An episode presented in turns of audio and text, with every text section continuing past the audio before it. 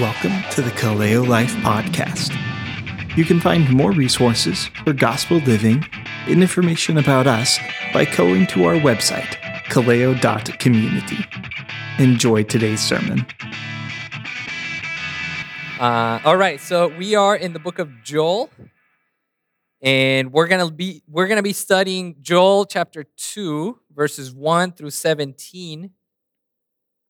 Last week,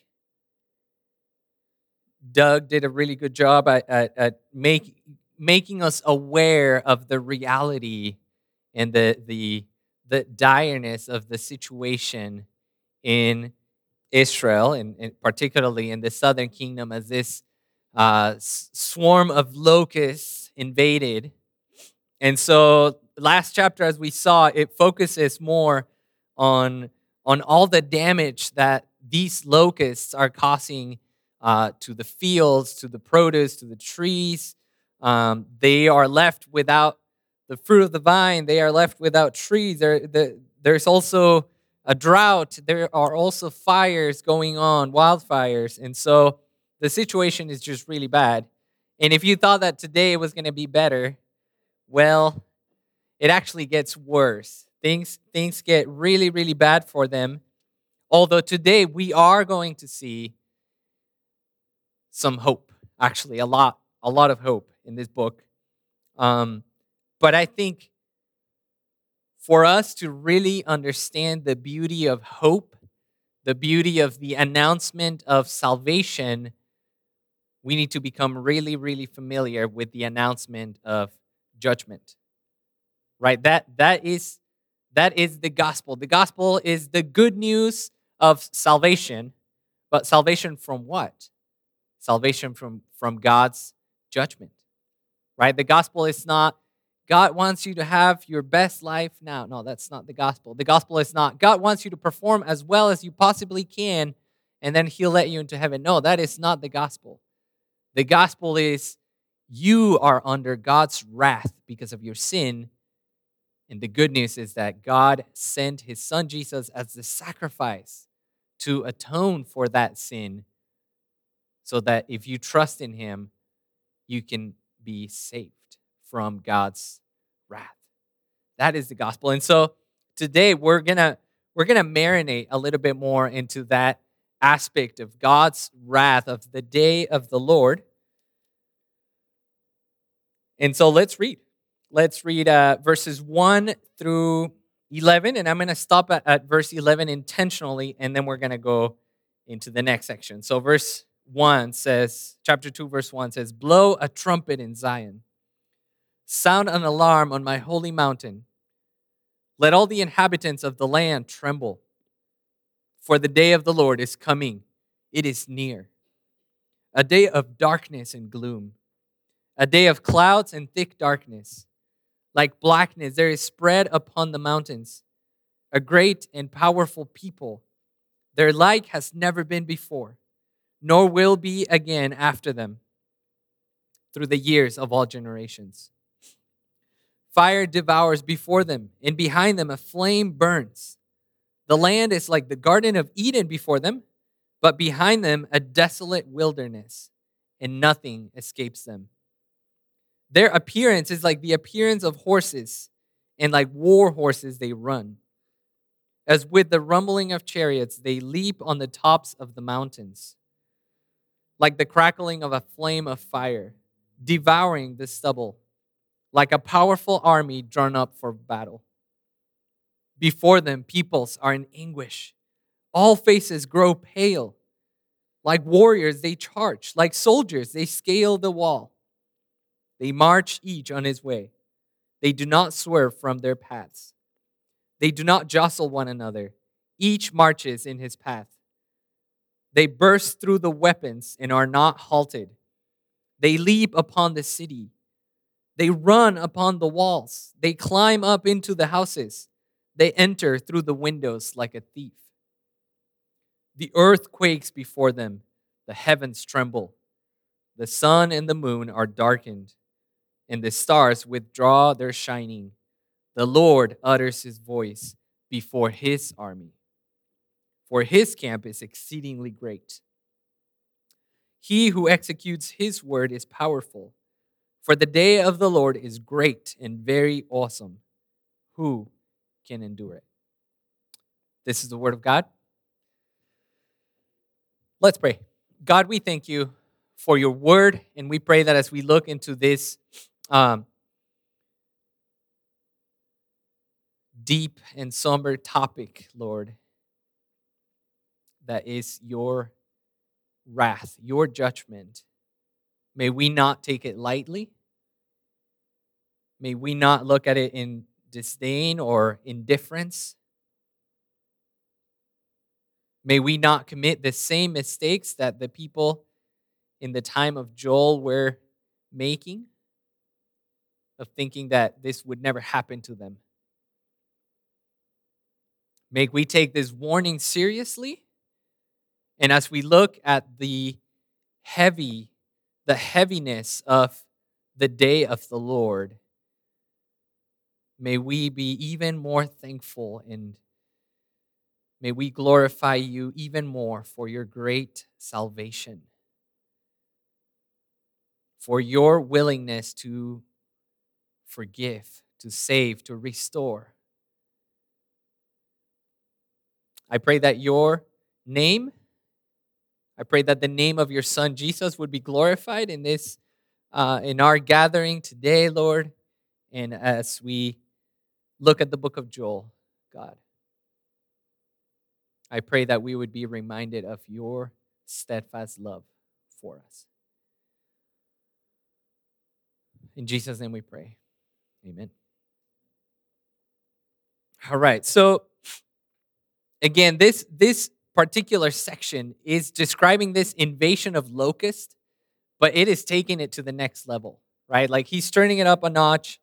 Um, he is describing the invasion of locusts, but now he is using poetic language that almost makes it sound like there's an actual army invading them, right? He is comparing the invasion of locusts, the swarm of locusts, he is comparing it to an army.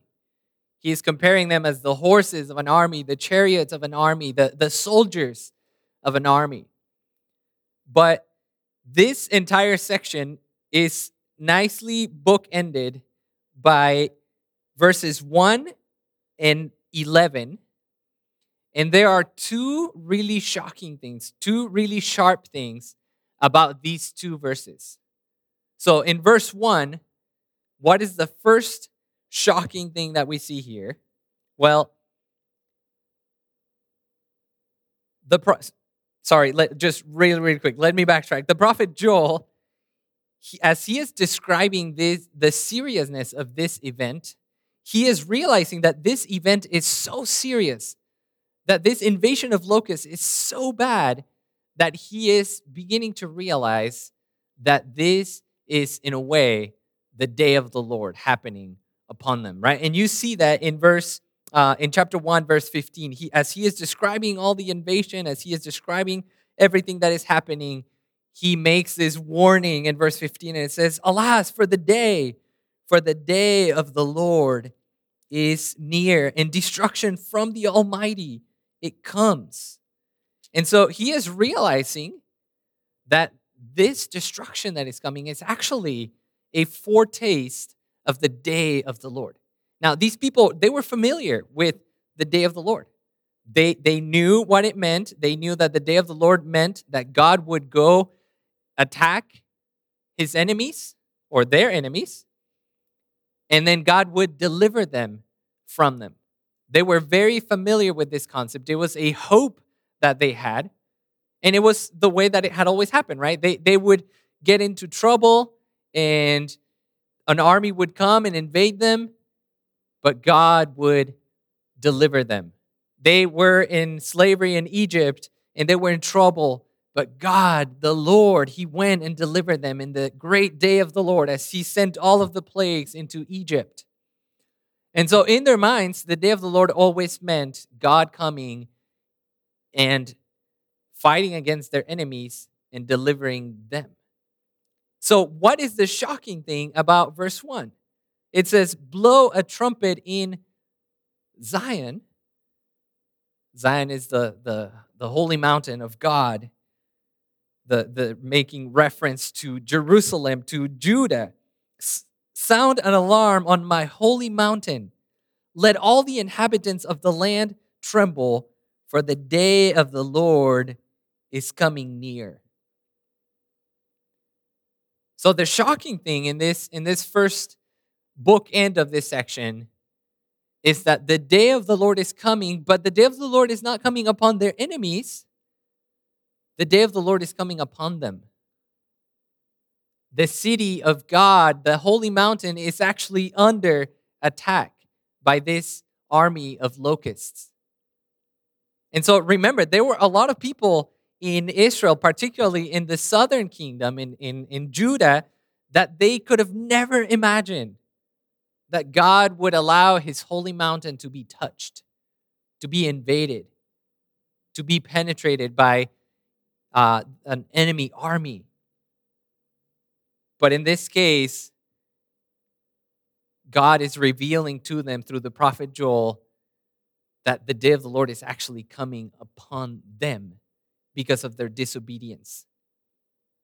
And so, this is something important for us to realize because as we look through the direness of the day of the Lord, as we look at how terrible things are for them, one of the mistakes that we could make is say, oh, yeah, you know, but the day of the Lord is this future event that, you know, we're probably not even going to be alive when it happens. And if we're alive, the rapture is going to happen first. So we're going to be good to go. It's just a bunch of people suffering. And yeah, that's too bad for them, but I'm good to go. But really, what we're seeing in Joel so far is that, yes, even though there will be a final and ultimate day of the Lord, the judgment, the wrath of the day of the Lord can be experienced at any time if God wants it. If someone, if a people, if the people of God, if the church continues in disobedience,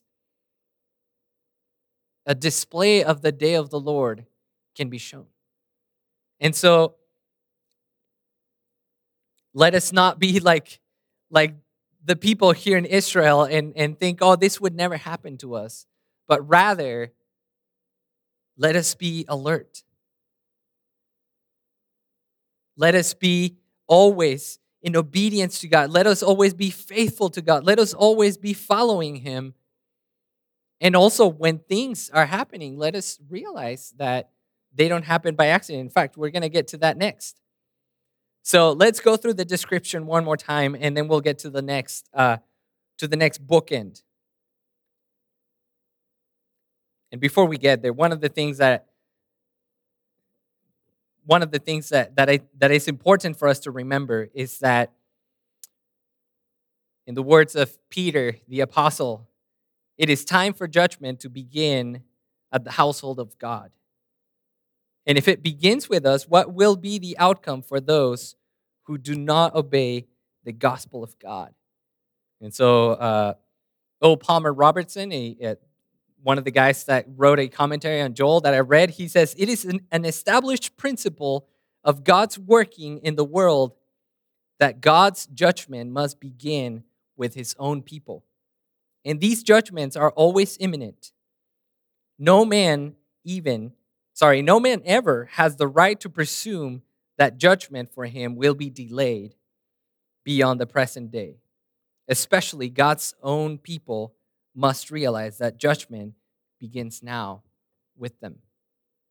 So it is established. God says it. It is time for judgment to begin at the household of God. And as we've talked about in the previous two sermons, one of the most direct, if not the most direct application for us today in this book is actually for the church. Remember, the book of Joel was written for the people of Israel, specifically the southern kingdom. But as we read this today, since we know that the church is the people of God, the household of God, this passage applies specifically to us. So, this is not talking necessarily about this nation, the United States, repenting from the sins of this nation. No, no, no. This is talking about us as a church realizing that if the church of God lives in disobedience to him, we can actually experience a foretaste of that wrath, that punishment, that discipline from the Lord. And so let's just look at this. And, and as we look at this section, let us see, let us notice one thing that as Joel is describing the situation in this day of the Lord situation for them, the line between what is happening to them at the time and what will happen in the future day of the Lord is actually becoming a little bit blurred. And that's one of the things we need to realize with prophecy that prophecy oftentimes is not nicely divided into little squares and we say okay this one applies to this this one to this but rather prophecy a lot of the times even the prophets that were writing them they are wondering who is this for? Who are these things written for? So in a sense joel might have been saying okay yes this is the situation that we're going through right now and this is what god is having me tell the people of israel. But this is also it, it carries language from a future day of the Lord. And so, as we look into this description, let us think about, let us marinate, if you will, into an understanding of the wrath of God. That's not something that you, that's not a phrase that you'll hear very often. Let us marinate in the understanding of the wrath of God. But I think it is good for us to do this exercise. Blow a trumpet in Zion, sound an alarm on my holy mountain. Let the inhabitants of the land tremble, for the day of the Lord is coming, it is near, a day of darkness and gloom, a day of clouds and thick darkness. Like blackness, there is spread upon the mountains a great and powerful people. Their like has never been before nor will be again after them through the years of all generations. So he's comparing the locust to a people, right? A, a, a, group of people, like an army. And he is compare he's talking about the day of the Lord as this day of darkness and gloom. This thick darkness that no one can really escape. And that's how it will be. The wrath of God is something that, apart from God's grace, no one can escape. Verse 3 Fire devours before them, and behind them a flame burns. The land is like the Garden of Eden before them, but behind them a desolate wilderness, and nothing escapes them. So he's describing the land is plentiful before the, the locusts come. The land is beautiful. There are trees, there is produce, there's everything. But when the locusts come, they come and the land is completely devastated. There is nothing left behind them. Verse 4 their appearance is like the appearance of horses, and like war horses, they run. So the locusts are compared to horses. Their running is compared to horses. And with the, with the rumbling of chariots, they leap on the tops of the mountains. So he is showing the picture of the locusts coming, and there you can see them coming from the tops of the mountains. They're leaping, they're flying. Like the crackling of a flame of fire devouring the stubble. So, actually, there are testimonies of people who have been in the desolation of an, uh, of an invasion of locusts, and they actually say that when they are coming, their flying actually sounds like the crackling of fire, or they sound like chariots. like a powerful army drawn up for battle. Verse 6 Before them, peoples are in anguish, all faces grow pale. Like warriors, they charge. Like soldiers, they scale the wall. They march each on his way, they do not swerve from their paths. They do not jostle one another, each marches in his path. They burst through the weapons and are not halted. They leap upon the city. They run up the walls, upon the walls. They climb up into the houses. They enter through the windows like a thief. So one of the one of the really bad things about the locusts is that unlike a human army, a wall can't stop them. Weapons can't really stop them. Try to try to swing your sword against an invasion of locusts. I mean, you might get a few, but that's all. Try to build a wall between you and the locusts. That is no no hindrance for them. They actually go into the houses. In Israel at that time, their houses, they didn't have glass covering their windows. It was, it was open. So imagine you're there in your house and the locusts are inside your house. They're eating all your food. They're just all over the place. They do not jostle one another. They're just going in their path. There's nothing you can do to stop this mighty army. Verse 10 The earth quakes before them, the heavens tremble, the sun and the moon are darkened, and the stars withdraw their shining. So the cloud of locusts is so thick that they even cover the, vis- the visibility of the sun. You cannot see the sun or the moon when it's night. You cannot see the stars shining. But also, this is an image that many other authors, biblical authors, have picked up to talk about such an apocalyptic scene in which the day of the Lord is in view. And so it doesn't mean that every time that they say that the moon is darkened or that the the stars withdraw, that the sun and the moon are darkened and that the stars withdraw their, their shining, it doesn't necessarily mean that every time they say that is referring to a swarm of locusts, but rather the language was picked up by other authors to refer to the day of the Lord, a day of gloom and darkness. And so we get to the bookend of this section and we get to the to the second really shocking statement here. The first one was that the day of the Lord was coming upon God's own people. It was coming upon the city of God, which a lot of people thought impenetrable, but it was coming upon them. But here's the thing verse 11 the Lord utters his voice before his army. For his camp is exceedingly great. He who executes his word is powerful. For the day of the Lord is great and very awesome. Who can endure it?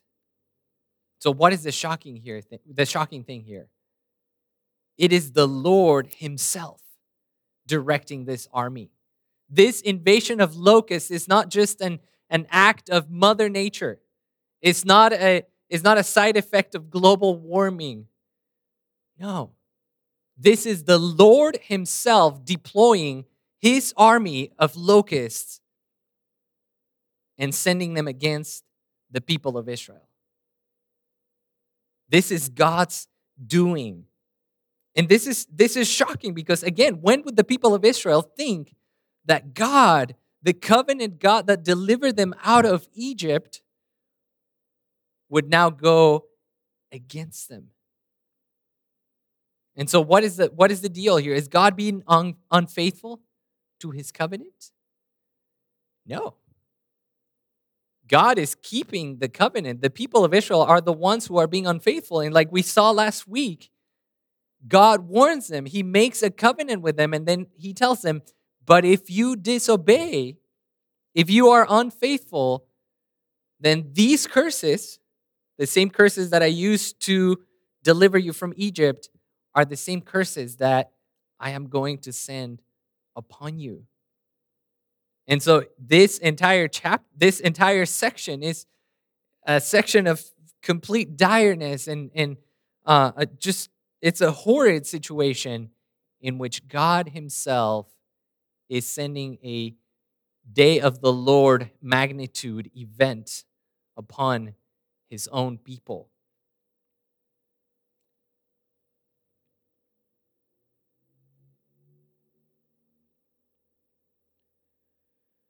And so we need to learn to think biblically throughout all of the events that we encounter throughout history and through and, and all of the events that we see today. Oftentimes we think of events and say, oh, you know, these things just happen by by chance or they're just, you know, a result of nature and things like that. And And in a sense, yes, God created the world to function a certain way. But at the same time, we realize, we acknowledge that God is sovereign over all of his creation. And so when a catastrophic event happens, God allowed it to happen for a reason. When something happens to us, God, in his sovereignty, directed to happen that way.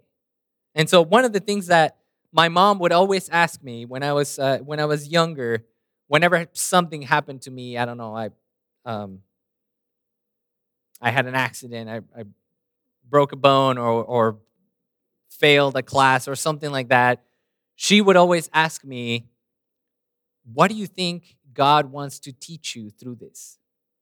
And at times I, I you know, I hated the question, like, well, what does God have to do with this? Well, God has everything to do with it. God, in his sovereignty, is directing the events in this world. And so we should ask, what does God want to teach us through this? As we look at you know, this world, huge, like worldwide crisis, whether the pandemic itself or the response to it is a crisis, we don't know. But why, why is God allowing these things to happen? I mean, something as simple. Uh, this, I don't know if you remember this summer. Of course, you remember this summer. Remember when there were a lot of wildfires? I mean, you you stepped outside your house and it looked apocalyptic, right? Like you look at the sun, you can barely see the sun. It was just this, you know, little orangey circle. Why did God allow those things to happen? And, you know, I'm not ready to, to go and make a, a judgment and say, oh, well, you know, this is the day of the Lord happening upon this nation. But I'm also not willing to say, oh, no, that would never be the case. I don't know. You know, God in his sovereignty, he can deploy his divine arsenal and do whatever He wants to do. But there's one thing that I do know, and this is why we titled our series Salvation Through Judgment. And the thing that I do know is that God doesn't just send judgment for the sake of sending judgment, for the sake of destruction. God doesn't just warn people about his judgment just so that they know that they're about to be fried. Rather, when God sends judgment and when God warns people about his judgment, that is God acting in mercy. That is God getting ready to save some people. Think about the prophet Jonah. When God sent Jonah to Nineveh to warn them against the judgment, why was Jonah so upset? Why was he so reluctant to go to Nineveh? because he knew that going to Nineveh and warning them against judgment meant that God was giving them an opportunity to repent. Had God not let the people of Nineveh know that they were under God's wrath, then, you know, they would have just, they, they, they would have gone, went on in, in their sin and, and they would have been fried. But the fact that God sent Jonah to Nineveh meant that he was giving them an opportunity to repent. And so the fact that God is sending this judgment to the people of Israel here in the book of Joel, and the fact that God is describing what is happening to them and what will happen to them is God's mercy. And we see that in the following section. Verse 12. Yet even now, declares the Lord. Return to me with all your heart, with fasting, with weeping, and with mourning, and rend your hearts and not your garments. Return to the Lord your God, for he is gracious and merciful, slow to anger and abounding in steadfast love. And he relents over disaster who knows whether he will, sorry, who knows whether he will not turn and relent and leave a blessing behind him, a grain offering and a drink offering for the Lord your God. Blow the trumpet in Zion, consecrate a fast, call a solemn assembly, gather the people, consecrate the congregation, assemble the elders, gather the children, even nursing infants. Let the bridegroom leave his room and the bride her, ch- her chamber between the vestibule and the altar. Let the priests, the ministers of the Lord, weep and say, Spare your people, O Lord, and make not your heritage a reproach, a byword among the nations. Why should they say among the peoples, Where is their God? So notice that even though this day of gloom and thick darkness, this awful day that no one can endure, is described so vividly here in chapter 2. God, after, after they've realized their, their terrible situation, the terrible spot that they're in, they are ready to hear God's plea. Yet, even now, even in the middle of this disaster, even as the locusts are hanging out in your kitchen, eating your food, even now, return to me with all your heart. With fasting, with weeping, and with mourning, rend your hearts and not your garments. Return to the Lord your God.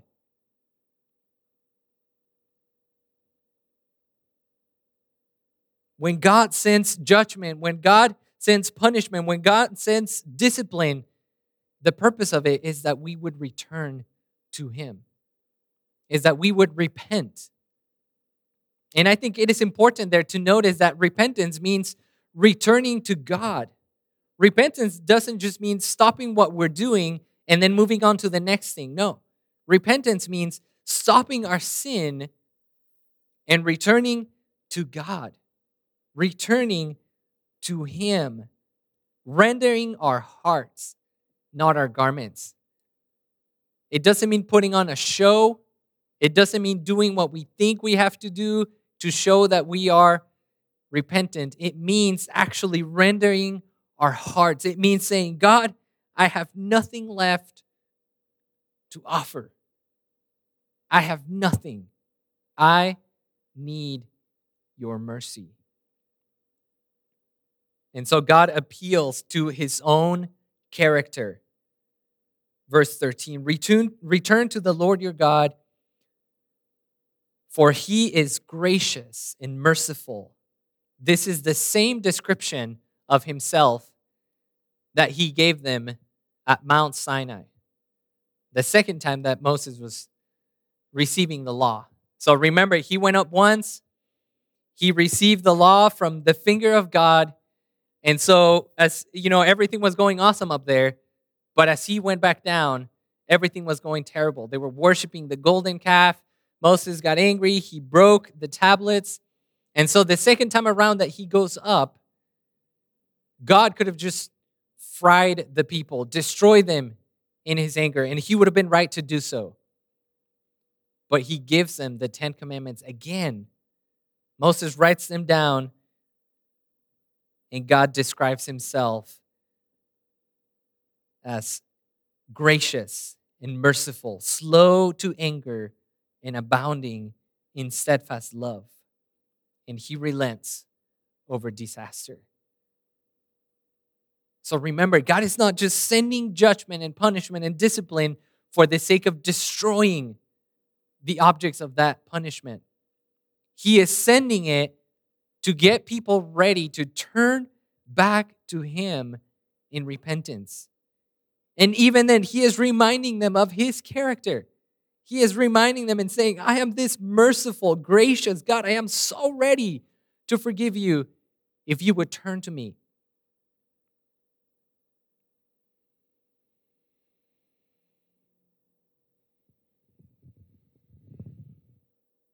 Now, there's, there's something really cool here in this in chapter in verse 14. Who knows whether he will not turn and relent and leave a blessing behind him, a grain offering and a drink offering for the Lord your God. In chapters 1 and 2, especially in chapter 1, the, in chap- the entire chapter is about how the people have to weep and lament and cry because all of the produce of the earth is gone. Their grain offering that they would give to God is gone. Everything that they would normally offer to God so that they could be in relationship with God has been taken away from them by the locust, ultimately by God. And so, really, what God is doing with these people is because as a consequence for their sin against God, their apathy against God, the, their wrong worship of God, He has brought them to the very bottom. He has brought them to a place where they have nothing left to offer to God. Even if they wanted to offer a sacrifice for God to forgive them, they have nothing. The locusts have eaten everything.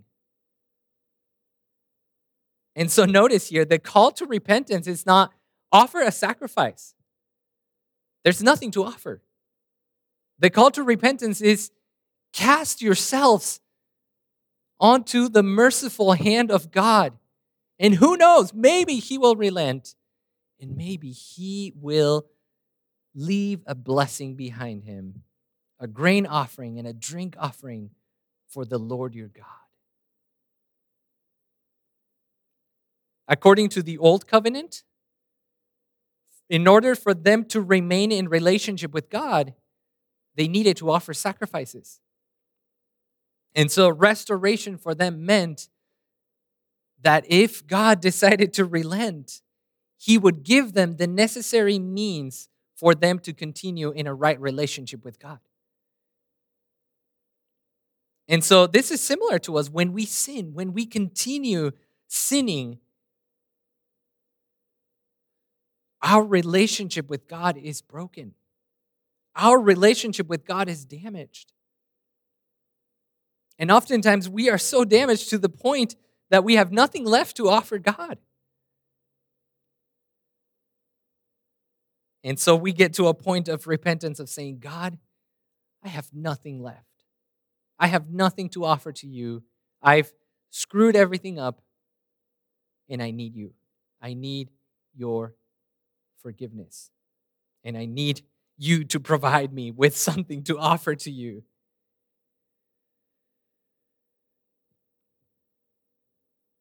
So, this is what their repentance is like. Verse 15 Blow the trumpet in Zion, consecrate a fast, call a solemn assembly, gather the people, consecrate the congregation, assemble the elders, gather the children, even nursing infants.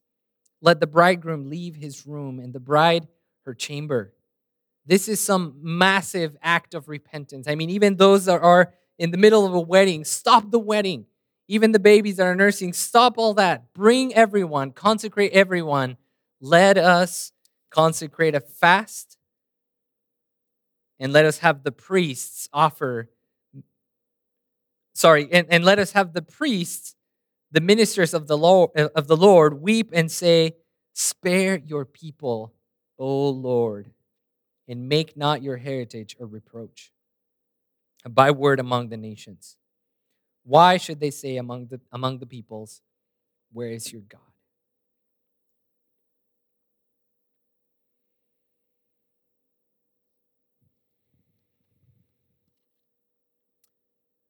One really awesome thing about the Bible is that the entire book is the, the drama of redemption, the, the story of redemption. But one of the really cool things is that often, if not always, whenever you read each, each individual book, you get a little picture, sometimes bigger, but you get a little picture of the story of redemption. You get a microcosm of the story of redemption. And this book is no exception. This book reminds us that even though God created all things good, even though God created Adam and Eve and He put them in the garden, and it was a beautiful place because of their sin. they brought destruction upon the world that God had created. They brought a curse upon the world that God had created. God Himself was now their enemy. They were now under the wrath of God. And from that moment on, all of humanity was under the wrath of God. And because of our sin, we just kept sinning and sinning and getting even further and further and lower and lower, which was all a part of God's marvelous plan of redemption, so that during the perfect moment, He would call us to repentance. And in His mercy, he would leave a blessing behind him, a grain offering, a drink offering for the Lord your God. And in the story of redemption, just like these people, they have nothing to offer to God. We are in the same place. We have nothing to offer to God, but God, in His mercy, provides the sacrificial lamb, provides the sacrifice, provides His Son Jesus to be the one to be offered to God Verse 17 Between the vestibule and the altar, let the priests, the ministers of the Lord, weep and say, Spare your people, O God. Jesus is that priest, that minister, that on the cross he says, Spare these people, O God, because of my sacrifice.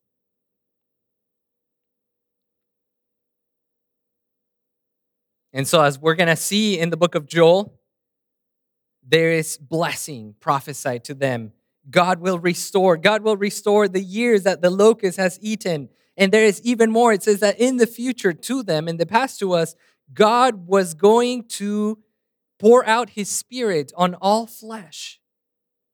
Their sons and daughters would prophesy, and everyone who called on the name of the Lord would be saved. And then it goes even further into the future, and it talks about the judgment and the punishment that those who continue to reject God and the perfect sacrifice of his son will experience in the valley of decision. And then it talks about the blessings that all of those that trust in the Lord Jesus experience as now members of the new Jerusalem of Zion. So, this book is a beautiful microcosm of the story of redemption.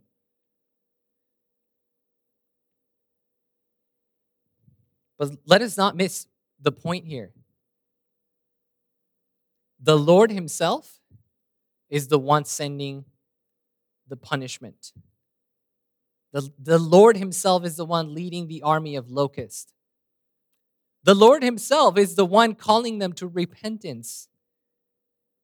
The Lord Himself is the one giving them the necessary sacrifice for them to continue in relationship with Him. Really, it is salvation is an act of God. Judgment, even judgment that is so terrible, is an act of God's mercy to bring people to repentance.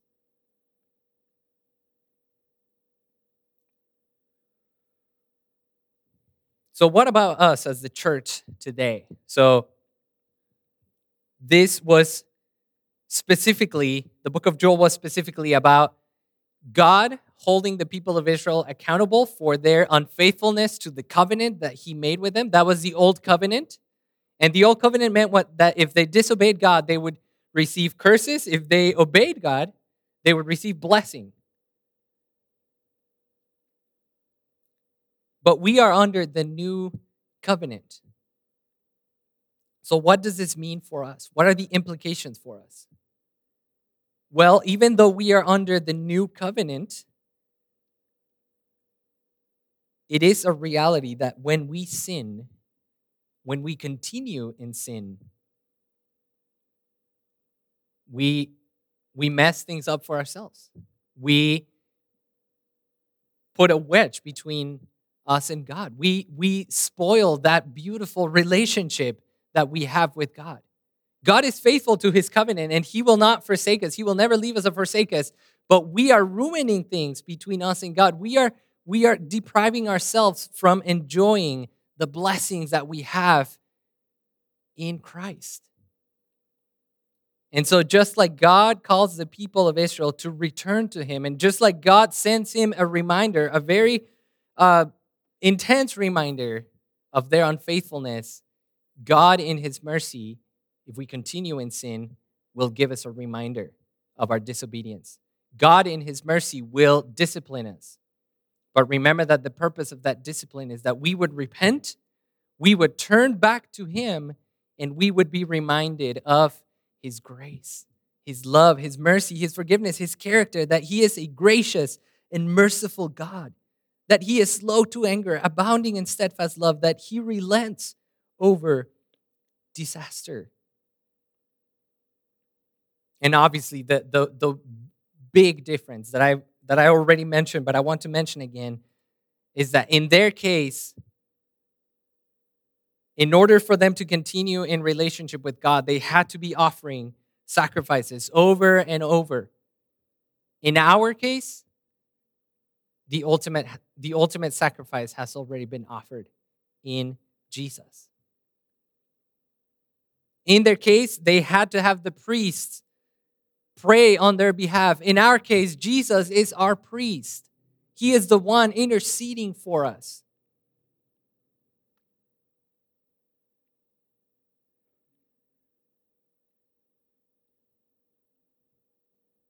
And let us remember that the same covenant that God made with them, with Abraham, the covenant of blessing them, is the same covenant that we experience. That God is blessing us, that God has redeemed us through the blood of his son Jesus, and that we are his people forever.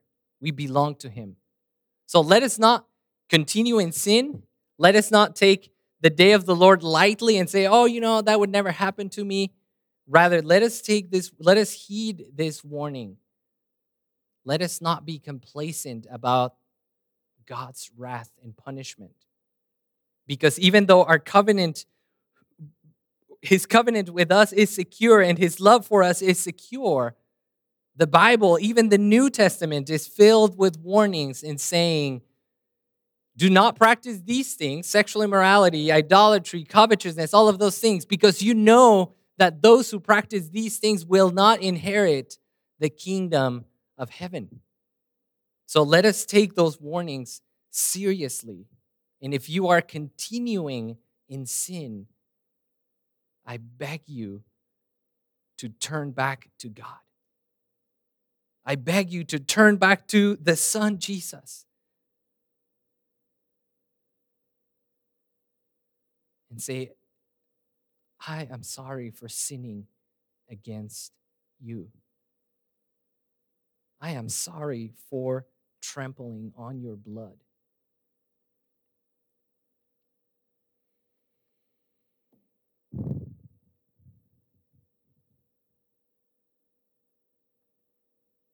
And so, with that in mind, let us celebrate. Let us remember the sacrifice of the Lord Jesus. Let us remember his blood that was given for us.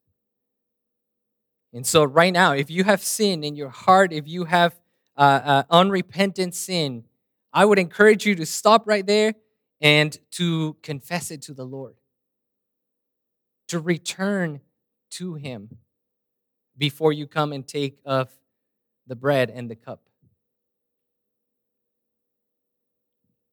And then, as we sing together this uh, new song that we're going to sing,